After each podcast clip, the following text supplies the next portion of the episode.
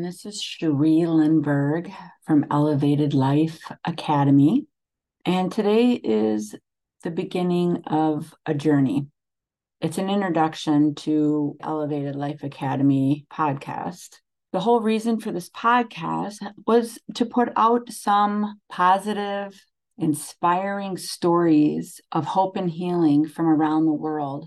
I travel a lot, I teach a lot. For 20 years, I've worked with trauma and now I'm moving more into post traumatic growth and teaching people how to actually live joyful lives.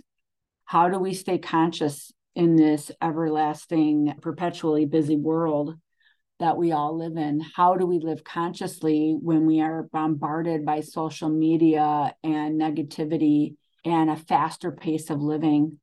My journey began many, many years ago, realizing how trauma had impacted my life. And that journey of healing took me many places. And that's where the podcast idea came so that we could reach as many people as possible. You'll hear me interviewing healers from all over the world.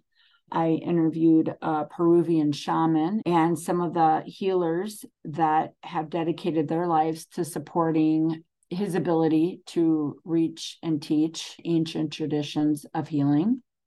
You will be hearing about some of the Scotland traditions of healing, along with folks in the United States and how they're offering alternatives to everyday psychotherapy, that these ideas are moving into energy healing, biofield science, and that research is trying to catch up with some of these ideas of healing that we know work vibration, sound therapy, Rolfing, myofascial release.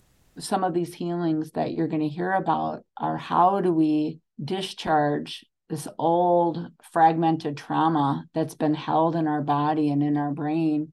You'll hear bits and pieces of my journey, maybe my family's journey, my husband's journey, as the two of us have been married 35 years and we've used a lot of these methods that I will be interviewing people about.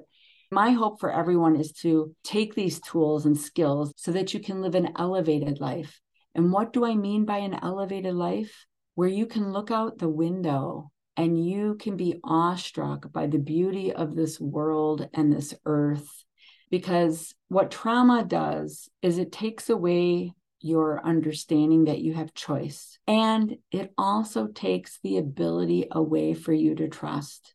To fully heal trauma is to regain your understanding of your own empowerment and learn to open your heart up again to trusting how other people have gotten there. How did they manage their struggles?